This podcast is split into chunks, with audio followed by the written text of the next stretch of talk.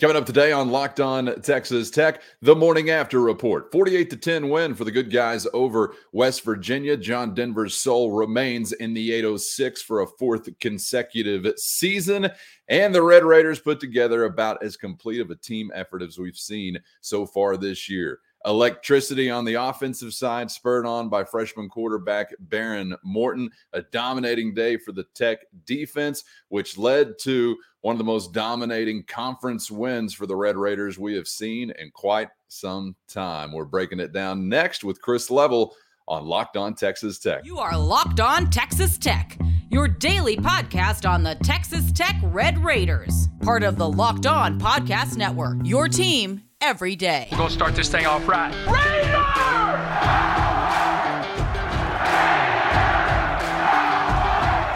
Everything runs through Lubbock. Thanks for joining us again on Locked On Texas Tech, part of the Locked On Podcast Network, where it's your team every day. I'm Casey Cowan, and it's the morning after report. And the morning after in West Texas this time around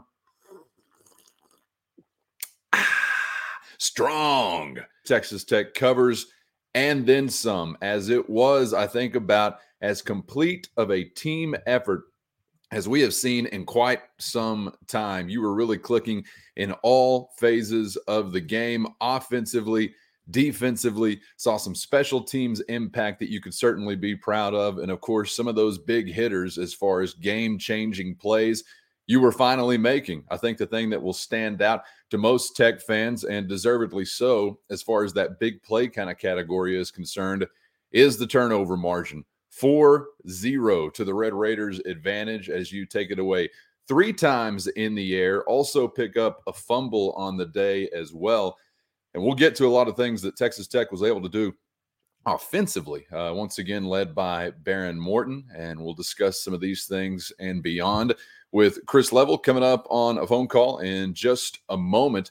But defensively, was really, really impressed with the effort. I, I mentioned the takeaways, but also statistically, just shutting them down in every phase of the game for the most part. You were able to get after the quarterback, only 209 through the air for the Mountaineers, less than 173 yards on the ground for West Virginia. Sack adjusted rush yardage, I think around 3.2 per carry for the Mountaineers. So defensively, you couldn't have done it a whole lot better than you did. That was great to see for Tim DeRuyter's group. So big ups to that Texas Tech defense that has been reliable throughout the year pretty much and continued to be that way on Saturday against West Virginia. Offensively, Behren Morton still the story and deservedly so as he has a terrific outing in his second start as a Texas Tech quarterback, first here in the LBK, which I'm sure came with some extra emotion. You see it on the screen there if you're watching us on YouTube 28 for 45 for 325 yards and two touchdowns. Did some of that on the move. Also had a couple of big plays uh, as far as the timeliness of them uh, with his legs. So that was really, really good to see. And I thought, really, for the first time in a long time, maybe this season, you had more so balanced rushing attack. Big day from Tahj Brooks, over 108. I'm sorry, over 100 yards, 108 on the day on 17 carries, got into the end zone twice, but also some nice impact from Thompson and Donnell with a little over 100 yards uh, combined between those two. You were over 200 rushing as a team on the day. Thompson also gets into the end zone, and that's got to make any quarterback feel good, whether it's Behren Morton or otherwise. And man, Xavier White LBK, pride and joy, continues to make an impact in the passing game. He goes over 100 again, 139 yards on eight catches and a touchdown. So that was really good to see. Special teams wise, got some positive impact as well as Trey Wolff knocked a couple through there in the second and the fourth quarters from 46 and 26. And Austin McNamara, I thought had one of his better days of the season. We know what he's capable of, just hadn't really seen it as consistently, maybe as you'd like it so far this year but uh, had a long of 65 on just two punch for the day, but a 54 yard average there. One of them inside the 20 was able to pin West Virginia. So certainly consider that uh, good stuff from your Texas Tech punter and from the Red Raider special teams unit at large. So overall, certainly a positive day for Texas Tech as you blow the doors off of West Virginia.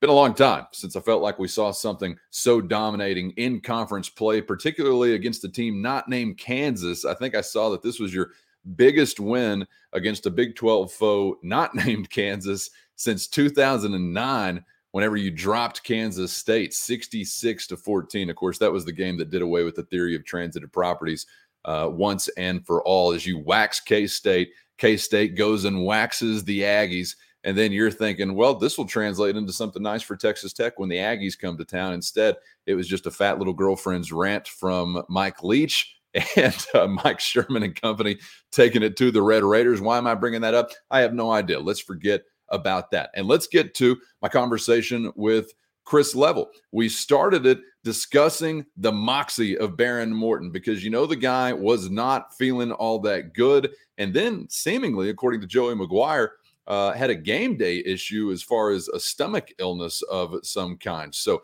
not exactly sure what to make of all that, but still, nonetheless, from the beginning, he comes out guns a blazing. And I to some guts for Behren Morton. I, I, wasn't sure how much he would play, uh, you know, against you know West Virginia, just because he did not look good most of the week. I think they were very concerned about it. I think there was even some thought in the middle of the week about starting Donovan Smith just because of Behren's just ankle not really cooperating and and him not being able to move and him not being able to protect himself. I didn't find out until you know kind of him getting sick to his stomach and all all that stuff until after the game. But it was funny because I guess the trainer told uh, Joey McGuire, you know, this morning, uh, hey, look, he's not going to be worried about his ankle because he's probably worried about throwing up.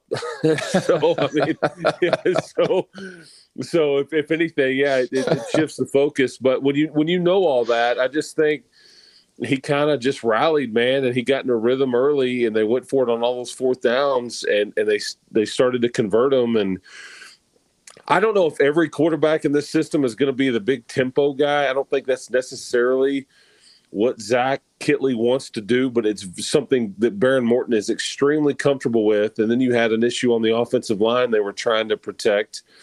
But I just mm-hmm. thought Behren kind of got in a, a, groove and a rhythm, and it just worked. And you look up, and he started two games down. He's thrown for over 300 yards in both of them.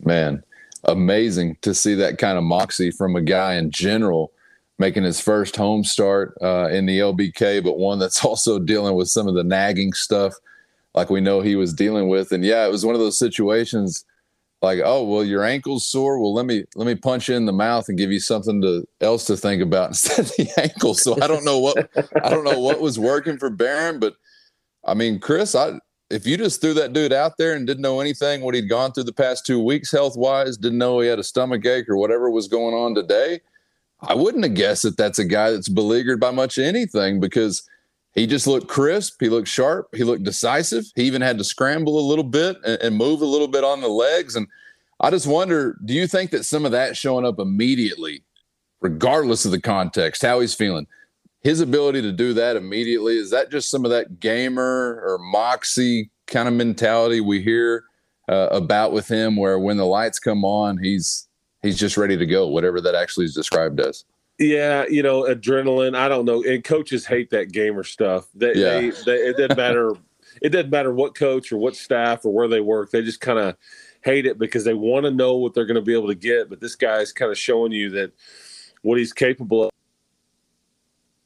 Part about him uh, against West Virginia was not necessarily the way he threw it because he wasn't necessarily perfect. He missed a few throws, but it was yeah. just how well he was able to move in yes. fact able to to kind of get out of trouble and kind of move the the chains a bit. And i mean ran it eight times is what the stat sheet is going to tell you and that's just not something i was really expecting at all. I i, I think that you know if they if you would have talked to most everybody over there on a wednesday or a thursday they would have told you oh man it, it's this may not go well you know and then you know, like i said but he just kind of he rallied. He may be really sore uh, after this one. I don't know, but it looked really good. And you can't, and, and he's earned the right to continue to play. You, you just can't change it now. I mean, he, yeah. I, I think there was absolutely some plans to try to get Donovan in in certain situations and even give him some series just because they weren't sure how well Behren could move or protect himself. And,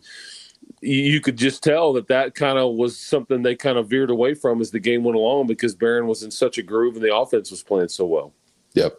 Yeah, no doubt about it. And some of those some of that movement from Morton did not register a rush statistic, but I just thought his general elusiveness as far as a crumbling pocket or an extra blitzer or whatever it might have been, really impressed with that and and just continue to be excited about maybe what that's going to look like, you know, when he feels good, if there's ever a possibility of him doing that. We were touching on lightly there's some some rushing impact from Morton, but Chris, we we damn near got as close to as we have at least this season a balanced, impactful rushing 200 between Brooks, Thompson, and Nell. Brooks leading the way with 107.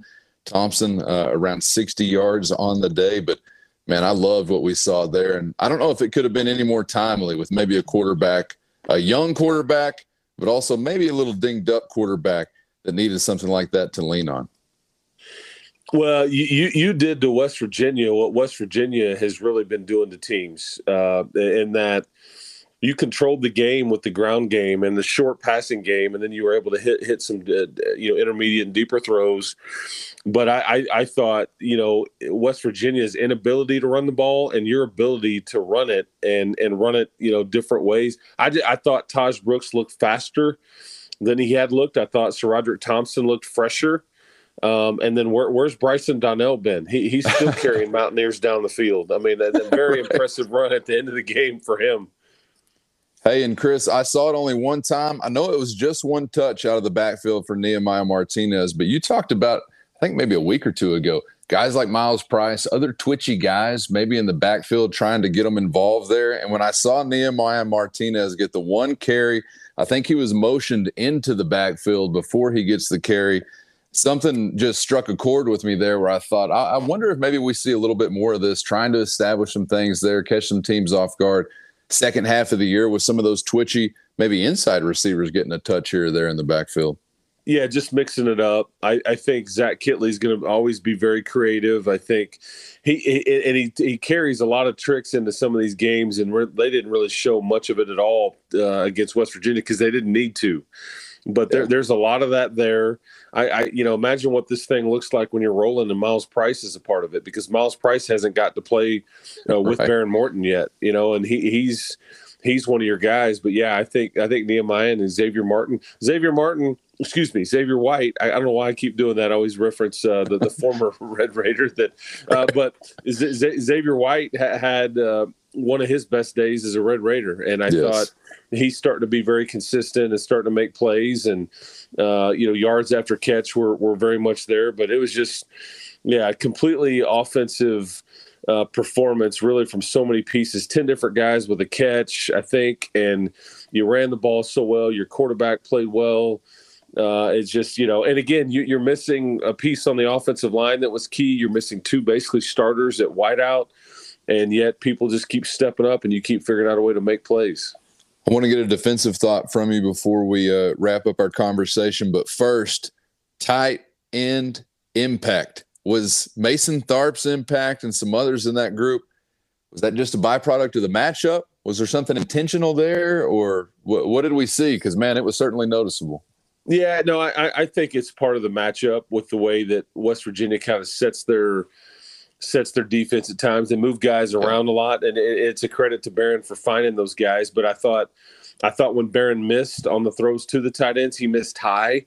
I don't necessarily have a problem with that because you're you're you're making a you know you're making it to where that's what limits turnovers. Like, okay, if my guy can't go up and get it, nobody else is going to get it either. And he overthrew a couple of those. But yeah, I thought, I thought Tharp and, and at some point Baylor Cupp's going to be a big part of this thing on a consistent basis. But I thought I thought Mason Tharp and then Henry Teeter had a big uh, had a big catch toward the end of the game, and I know the, the, the sidelines were, were were jumping up and down and excited about that. But yeah, some of that had to do with West Virginia, and that's the that's the beauty of having some depth is that you can exploit different matches. But I just thought, you know, West Virginia kind of ran out of gas, and you just kept rolling. Yes, and man, love to see new Dank Hank Teeter going for a big play once again. I've been trying to make him like an H back, and he's like, "No, I only go for twenty three at a time, or I go for nothing," which is what he did. what he did today, mossing on him almost. Uh, man, I can't leave the conversation, Chris, without taking a look at the defense. I know the offense is going to get a lot of attention because when you have a productive day like this, and it looks like it did that's kind of a new fun thing to play with for tech fans because we hadn't seen it so much. The defense i don't want to take for granted because they were doing a lot of things that they have done previously this season but i thought it was one of the better conference days that i've seen in quite some time statistically from a tech defense. 282 total for west virginia only 209 through the air 73 on the ground. Adjusted for sack yardage only 3.2 for the west virginia ground game on the day what stood out to you for the defense? Because uh, man, it seemed like a real team effort. Yeah, I, I, think this has one of been been one of the most impressive defensive days we've seen in, in league play against somebody you know not named Kansas in a long time.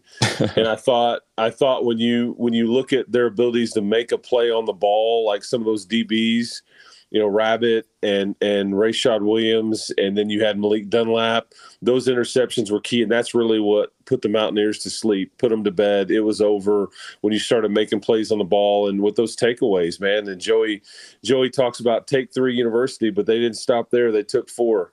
So that that that was really th- they finally made plays and, and turned the game around and really ended the game and allow you to blow these guys out because yep. they took the ball away and, and, created you you know more possessions for you. But uh, so, some of those were big time plays, man. I mean those inter- all three of those interceptions were big time plays and that's what you know that's what really stood out to me maybe even more so than the offense. We'll, we'll, talk a lot about the offense as the week goes along but i just thought the defense was was super impressive because the, of, of those plays that really changed the game at the time when, when west virginia's you, you just say no not not happening yeah, that's kind of the difference in maybe letting it continue to be a 14, 17 point, 20 point kind of game or blowing the doors off uh, if you just take the football away like they did. So keep the Take Three University shirts out for another week because uh, you're living up to it this time around. No doubt about it. We'll see if they will next time around. Chris, I hope you enjoyed it on the sideline, man. It was certainly enjoyable from the stands and uh, appreciate the time here. It was a lot of fun to watch, man. Sign me up for more of that. Let's do it again next weekend.